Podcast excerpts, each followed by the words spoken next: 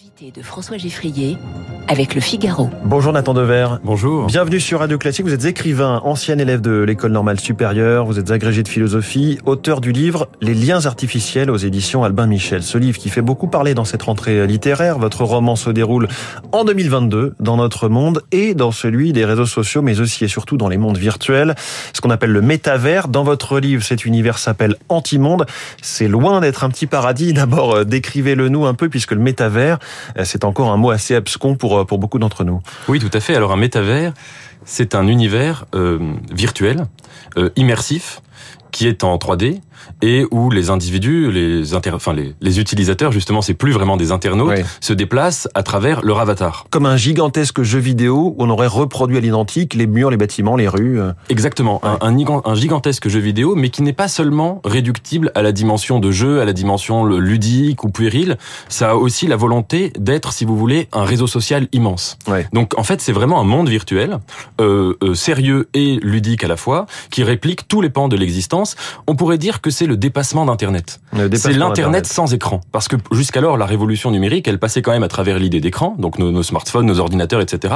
Donc il y avait toujours cette coupure, cette séparation entre euh, moi, l'utilisateur, et euh, le contenu euh, qui m'apparaissait comme image. À partir du moment où on fait surgir tout en 3D, et où moi, je me déplace virtuellement à travers des casques virtuels, à travers un Oui, ça. Quand vous dites sans écran, on a quand même en fait des écrans devant les yeux dans des lunettes ou un casque de réalité virtuelle, ce qui fait qu'on a l'impression d'être en 3D dans ce monde où on, on évolue comme ça, on marche, euh, on se déplace euh, effectivement. C'est ça, on traverse en Ouais. fait la, la frontière de, de l'écran. Et donc c'est le, c'est le, à mon avis, c'est vraiment l'aboutissement de la révolution numérique. Et je pense que la- le métavers, donc, c'est quelque chose qui est déjà en train d'exister. Donc, euh, on sait que Facebook, euh, Mark Zuckerberg investit énormément sur cette idée de, de ce qu'il appelle méta.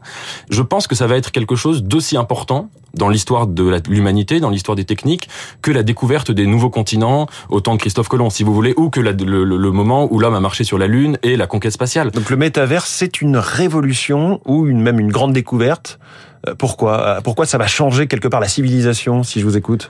Parce que c'est le moment où l'homme devient démiurge, créateur de son propre univers. C'est l'aboutissement, me semble-t-il, d'un rêve vieux comme le monde, vieux comme les origines de l'humanité, qui est le rêve de paradis.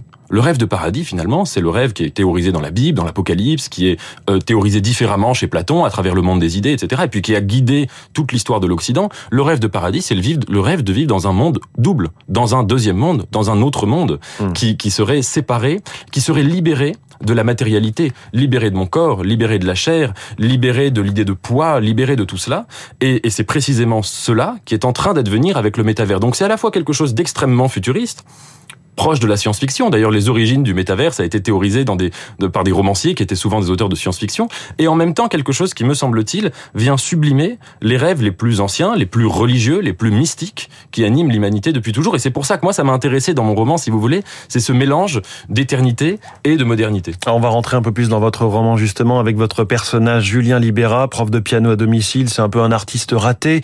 C'est une cible parfaite euh, pour se perdre complètement dans ce métavers? Oui, tout à fait. Euh, Julien Mon personnage, c'est quelqu'un qui a qui est en mal de réel, qui a un problème avec le réel, ou le réel a un problème avec lui, euh, ou le réel a un problème avec lui, si vous voulez. C'est quelqu'un qui, en effet, qui rêve d'être euh, d'être d'être un grand chanteur, qui est un, un admirateur de Gainsbourg, qui, qui s'imagine, euh, qui se voit déjà sur le devant de l'affiche, qui essaie de composer des, des, des chansons, et ces chansons sont refusées par absolument tous les producteurs de musique de Paris en permanence depuis euh, depuis qu'il a fini ses études du conservatoire. Donc il commence, si vous voulez, à se sentir euh, totalement mis au banc de la Oui. société ou à sentir l'idée que la société est bloquée.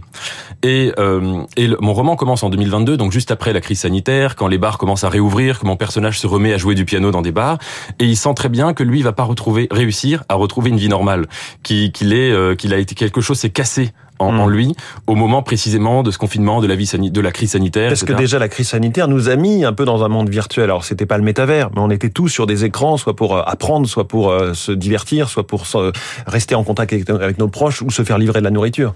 Oui, tout à fait. C'est-à-dire que ce, ce métavers, cette révolution numérique, je pense que s'il fallait la définir, c'est tout simplement le meurtre du réel, le meurtre volontaire, délibéré, calculé de l'idée de réalité. Et la crise sanitaire, en effet, a été un moment où les gens étaient confinés chez eux, où ils étaient séparés du réel et où ils vivaient dans une bulle qui était presque presque entre guillemets autarcique. Et donc mon personnage, en effet, va devenir totalement addict aux écrans. À chaque fois qu'il essaye de composer de la musique, en fait, au lieu de composer, il passe ses journées et ses nuits sur son téléphone, sur sur son ordinateur, sur les réseaux sociaux, etc. Et donc il va tomber sur ce métavers et il va en être une une victime ou une cible privilégiée. Mais alors dans votre anti-monde, on se perd ou on s'enferme, on se vide de, de, de qui on était vraiment? Ah, c'est euh, c'est presque c'est presque l'inverse. C'est-à-dire qu'au début, en tout cas pour mon personnage, mais je pense que c'est ça correspond à quelque chose de profond, c'est qu'il y a une forme d'émerveillement, un émerveillement à sentir qu'il y a réellement un monde totalement analogue au nôtre. Où tout est possible. Où tout est possible. On peut repartir à zéro, en fait. Exactement, parce qu'à partir du moment où vous avez un avatar qui est anonyme, eh bien, si vous voulez, toutes les possibilités se libèrent. Nous, dans, nos vies, je crois qu'on on, essaye de se tenir à peu près parce qu'on sait qu'on est observé sous notre véritable nom, sous notre véritable visage. Il y a tout un tas de choses qu'on refoule, il y a tout un tas de choses qu'on s'interdit de faire, et dans tous les niveaux, je veux dire, au niveau euh, euh humain, euh, du, du, langage, de la parole, au niveau sexuel, au niveau intime, etc. Et évidemment, à partir du moment où vous avez un avatar anonyme, vous pouvez absolument tout faire. D'ailleurs, vous pouvez, euh, dans ce livre, vous pouvez tuer, enfin, pas dans ce livre, dans, cette, dans ce monde, vous avez instauré cette règle, on peut tuer. Exactement. Dans, on peut tuer virtuellement, mais derrière, on ne peut pas, si on a été tué, si on meurt, on ne peut pas revenir sur cet euh, univers. Oui, c'est ça, exactement. Et donc, ça, ça, ça Pourquoi cette règle? Cette règle, euh, pour, pour, une raison très très concrète dans Parce que justement, dans les jeux vidéo, quand on, on, a plusieurs vies, quand on meurt, on peut on peut recommencer le jeu à zéro. Là, c'est totalement différent. Oui, c'est que je voulais je voulais pas écrire un roman totalement sur les jeux vidéo. Les jeux vidéo, c'est quelque chose qui me fascine. Je pense que c'est vraiment des œuvres d'art au sens au sens strict. Mais ce que je voulais montrer, c'est que le métavers, il y avait une dimension sérieuse. Alors évidemment, sur les jeux vidéo classiques, on peut tuer euh, euh, 1000 personnes, 10 000 personnes en, deux heures si on si on est un petit peu talentueux dans, en la matière. Mais évidemment, ça n'a pas de poids et, et, on ne peut pas construire une société sérieuse à partir du moment où on tue tout le monde tout le temps tout le monde. Moi, je voulais vraiment imaginer un métavers euh, qui, qui, serait l'analogone du monde, qui serait vraiment la réplique. Et donc à partir de là, on peut tuer si on veut, comme dans le monde. des conséquences. Mais il y a quand même des conséquences. Oui. Alors vous explorez le fait que euh, peut devenir quelqu'un, bâtir un empire, euh, quelqu'un qui aurait raté sa vie finalement dans le vrai monde pourrait repartir à zéro, c'est ce que je disais, devenir riche aussi dans le métavers. Mais vous dites attention, enfin en fait vous vous méfiez de cette opportunité là. Oui, alors moi ce qui m'intéresse en tant que romancier, c'est pas tellement les vies qu'on a, mais c'est plutôt les vies qu'on n'a pas soit parce qu'on n'a pas eu l'occasion, soit parce qu'on a raté, on n'a on a pas réussi à les, à les, avoir, soit parce qu'on s'est interdit de les avoir. C'est les identités euh, contrariées, c'est les vocations manquées, etc.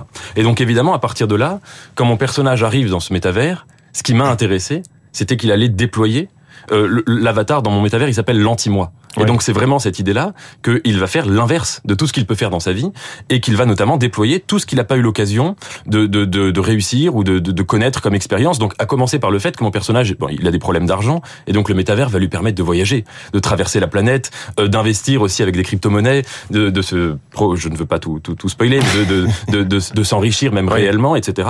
Et donc c'était cette idée d'une d'une forme d'épanouissement, de déploiement de toutes les possibilités qui va exister. J'ai un ami qui, qui en lisant mon, mon roman m'a dit euh, euh, cette histoire de métavers et ce que tu racontes dans ton roman, ça me fait à la fois très peur et ça me donne envie. Les mmh. deux à la fois. Et je pense que c'est ça le sentiment grisant. que oui. il y a un vertige. Oui. Je vais décrire euh, Nathan Dever la couverture de votre livre où l'on voit Narcisse se pencher sur son image non pas dans le reflet de l'eau mais dans, sur l'écran d'un téléphone.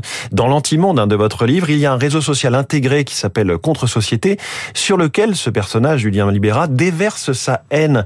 C'est paradoxal ou au contraire c'est tout à fait logique? Qu'il soit à la fois dans le dans ce métavers en même temps qu'il le déteste en quelque sorte. Bah, c'est pas si paradoxal que ça. C'est-à-dire que euh, vous parliez tout à l'heure de vertige. Dans le vertige, et je pense que c'est l'intérêt d'un roman, c'est de pas faire un roman à thèse, c'est de pas faire un roman où les choses sont totalement tranchées, manichéennes, où on peut dire c'est bien, c'est pas bien, la technologie, c'est pas du tout de ça qu'il s'agit. Un vertige, c'est un moment où il y a brouillage des sentiments on sait plus où on en est. Je pense qu'un roman, il, naît de là, c'est-à-dire à un moment, on dit là, là, il y a quelque chose dans le monde qui m'échappe, quelque chose que, que qui me résiste ou que ou qui m'éblouit, que j'arrive plus du tout à comprendre. Et donc c'est exactement ça, mon personnage quand il se quand il se baigne dans ce dans ce métavers, il en arrive à un moment où il est complètement perdu. Il se mmh. dit, mais à la fois c'est génial, j'y passe toutes mes journées, je suis hypnotisé, je suis happé, et en même temps je passe mes journées à discuter avec des gens qui ont des pseudos invraisemblables, des avatars qui font n'importe quoi, qui se comportent à la fois comme des gamins et comme des adultes, qui, qui sont, on, ne peut jamais savoir si c'est sérieux ou pas. Euh, et, et, donc il y a un moment où il va déverser sa haine dans un texte sur ce réseau social. Et évidemment, ça correspond à toutes les chansons qu'il a jamais réussi à, composer vraiment. Nathan Dever, vous êtes un, un, écrivain encore très jeune, 24 ans, je le disais, agrégé de philo, normalien. Je voudrais qu'on parle avec vous aussi d'éducation, avec cette rentrée scolaire compliquée, on manque cruellement de profs. C'est une question euh, pour vous purement d'attractivité du métier ou la crise est, est beaucoup plus profonde?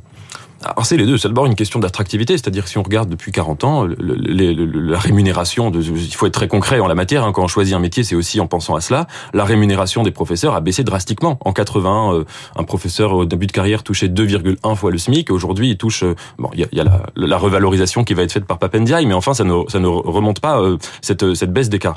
Mais plus profondément, il y a aussi, je pense, une crise de sens. C'est-à-dire l'idée que ce métier aujourd'hui il n'est plus valorisé économiquement, mais parce qu'il n'est plus valorisé aussi dans la perception que peut en avoir la société. Et il y a mmh. les deux à la fois qui expliquent que on a une, une, une perte d'attractivité de ce métier qui est évidemment euh, catastrophique. Le temps où Peggy disait euh, professeur c'est le plus beau métier du monde, vous avez des élèves et les autres dans la vie ont des disciples. C'est le seul métier où on a vraiment affaire à des gens qui sont qui sont vierges de toute expérience, vierges de toute euh, de tout de toute de toute de toute connaissance aussi. Et donc c'est un métier qui est en crise de sens. Crise de sens. Emmanuel Macron a prononcé un discours hier matin devant les recteurs euh, à la Sorbonne. Il annonce une révolution culturelle. Hein, c'est son terme. Il a aussi parlé de révolution copernicienne. Ça c'est un terme récurrent euh, chez lui. Avec une école plus libre dans ses projets et sa pédagogie, il veut faire émerger les idées de la base dans les établissements et non pas que tout vienne d'en haut. Il parle d'inversion de la pyramide. Vous le voyez euh, de, de, de, de bonne façon. C'est une bonne idée pour vous? Alors, à mon avis, il y a deux choses. La première, c'est ce qu'il a fait pendant son premier mandat. Déjà, c'était de, de, cette réforme du, du, lycée qui permettait aux, aux, élèves de pouvoir choisir les disciplines qu'ils aimaient et celles qu'ils n'aimaient pas. Je trouvais que c'était une excellente idée, un bon diagnostic. C'est-à-dire qu'à mon avis, un enfant de 14-15 ans, il est capable, pas forcément de savoir ce qu'il va faire dans la vie, mais en tout cas de savoir ce qu'il aime pas et ce qu'il n'a pas envie d'apprendre. Et, donc, ça va lui permettre de s'épanouir davantage. Mais quant à cette école du futur, L'idée quand même qui guide euh, la vision d'Emmanuel Macron, c'est qu'il veut une école flexible. Et je pense qu'il y a oxymore, qu'il y a contradiction dans les termes. C'est-à-dire vouloir flexibiliser l'école, que ce soit du côté de l'élève, quand l'élève va pouvoir dire, vous savez, dans, déjà dans les écoles du futur qui sont expérimentées, oui, à Marseille, euh, oui, à Marseille, on apprend les mathématiques en déplaçant des abeilles sur des sur des damiers, enfin des choses comme ça, ou du côté de l'administre ou du côté de l'école, c'est-à-dire un chef d'établissement qui se comporte un peu comme un PDG de start-up et qui peut dire, moi je recrute un tel, je, je ne recrute pas, etc.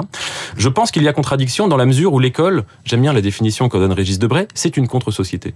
C'est-à-dire que c'est la société qui est flexible dans la vie. C'est la société qui est euh, aussi qui est traversée par des forces qui doivent s'adapter tout le temps, etc. Et l'école, toute sa mystique, tout son sens, c'est au contraire que c'est une institution qui essaye de compenser les inégalités, les injustices, les violences de la société. Donc l'école, me semble-t-il, ne peut pas être flexible en tant qu'institution. Hmm. Euh, autre annonce euh, hier d'Emmanuel Macron, il veut réarrimer le lycée professionnel avec le monde du travail. Et ça, c'est quelque chose qui peut être très sensible dans l'éducation, le lien entre l'entreprise privée et euh, l'enseignement. Rapprocher l'école et l'entreprise, c'est le pire cauchemar de beaucoup de profs. Est-ce que c'est le vôtre aussi? Alors, avec l'idée évidemment que l'école soit plus en adéquation avec les besoins du marché du travail. Oui, alors encore une fois, je pense que c'est euh, si on estime euh, si on estime que si vous voulez un, un, élève doit choisir son parcours, que le parcours peut être spécifié, que un tel peut estimer qu'il a tel tel tel tel domaine qu'il a envie d'étudier, professionnel, pratique, manuel, intellectuel, etc., et que l'école doit fournir des compétences et des, et des, parcours qui sont plus précis, ça c'est une chose qui à mon avis est louable. Si en revanche on estime que l'école c'est uniquement l'acquisition non pas de savoir, mais en quelque sorte de compétences, comme des cases à cocher dans un CV, qui vont permettre d'entrer directement dans le marché du travail, je pense que là il peut y avoir un mirage ou une illusion d'optique à savoir l'idée que euh, qu'on traite les enfants comme des potentiels adultes, comme des potentiels gens qui vont être recrutés. Évidemment qu'il y a de ça, mais euh, mais l'école c'est même très clairement euh, quasiment assumé hein, dans la vision d'Emmanuel Macron sur euh, sur l'école. Oui, mais encore une fois, l'école ce n'est pas euh, seulement le seuil de la vie professionnelle, ce n'est pas seulement le seuil de l'entreprise. Je reviens à cette idée de contre-société. L'école c'est un moment où la vie sociale, où la vie professionnelle, où la vie économique doit être mise entre parenthèses. Et ça c'est c'est central parce que c'est la meilleure manière ensuite de créer une société aussi égalitaire que possible. Hum. Mais est-ce que culturellement, on manque par exemple justement d'apprentissage de ce que c'est que le monde de l'entreprise à l'école? Écoutez, moi j'ai l'impression que c'est quand même des choses qui peuvent euh, s'acquérir après l'école et que ce qui compte euh, euh, quand on rentre dans le monde de l'entreprise et quand on rentre dans le monde du travail plus généralement, quand on sort de l'école, c'est des compétences qu'on a acquises qui sont des compétences euh, en quelque sorte pas forcément abstraites parce qu'il y a aussi le professionnel, mais des compétences qui sont désintéressées et désutilisées, enfin et sans utilité. Et, et me semble-t-il, euh, là où il y a un danger de toutes les manières, c'est que si on, on sape la connaissance, disons des, des, savoirs fondamentaux, ça va créer de plus en plus d'inégalités. C'est-à-dire que concrètement, c'est on retourne dans la logique dénoncée par Bourdieu et Passeron dans les années 60, si vous voulez, c'est-à-dire que les, les élèves, les enfants les plus qui issus des milieux les plus favorisés vont de toutes les manières avoir ces formations-là, que ce soit par leur famille, par des, des, des, enseignements extrascolaires, et les autres vont être relégués à quelque chose qui va être euh, une absence de, de ces savoirs. Donc à mon avis, il faut faire très attention avec cette idée de traiter l'école uniquement comme une sorte de, miroir de, de, de l'entreprise. Pour en revenir un petit peu à votre livre et à l'école, avec le confinement, euh, on en parlait, hein, l'école toute entière s'est mise subitement au virtuel, les cours à distance. Euh, ça va beaucoup moins loin et c'est beaucoup moins cauchemardesque que dans votre livre. Est-ce que l'intelligence artificielle, est-ce que les mondes virtuels pourraient être une forme d'enseignement très novateur et, et bienvenue Alors, c'est une question très intéressante. Bah, dans, dans mon roman, euh, il y, a, y, a y, a, toute un, une chose dans le métavers, c'est qu'il y a des, y a un programme qui permet de ressusciter des morts sous la forme de deepfake, c'est-à-dire d'avatars qui peuvent parler avec une intelligence artificielle, etc. Ce qui fait que par exemple mon personnage va pouvoir sympathiser avec l'avatar de Serge Gainsbourg, qui parle avec une exactement comme Serge Gainsbourg, et qu'il se met à comprendre finalement euh, ce qu'était Serge Gainsbourg, alors qu'il n'avait pas vu ça dans toutes ses années de conservatoire et dans toute sa passion, qui était euh, qui était une passion, qui était juste, euh, qui était sans, sans réalité une icône voilà, juste iconique et de l'admiration lointaine, si vous voulez. Mmh. Donc ça, il y a ce, ce vertige-là. Mais me semble-t-il, ce qu'il faut aussi défendre aujourd'hui, urgemment, c'est le réel c'est la, la, résistance du réel, c'est la complexité du réel. Et je pense qu'il y a quelque chose d'extrêmement dangereux à vouloir euh, uniquement exister par procuration, apprendre par procuration, tout faire par procuration. Je pense que les, les jeunes qui ont été euh, impactés par la crise sanitaire, qui se sont mis à, à, à, avoir des cours uniquement depuis leur ordinateur sur toutes ces applications là qu'on a vu se, euh, se, développer, je pense qu'ils en voudront beaucoup à cette époque demain parce que je pense qu'ils en souffriront et qu'ils en souffrent peut-être déjà. Nathan Dever, merci beaucoup. Merci à vous. Votre livre, votre roman s'appelle Les liens artificiels, publié aux éditions Albin Michel. Merci d'avoir été l'invité de la matinale de Radio Classique. Il est 8h30 dans quelques instants, le rappel des titres de l'info.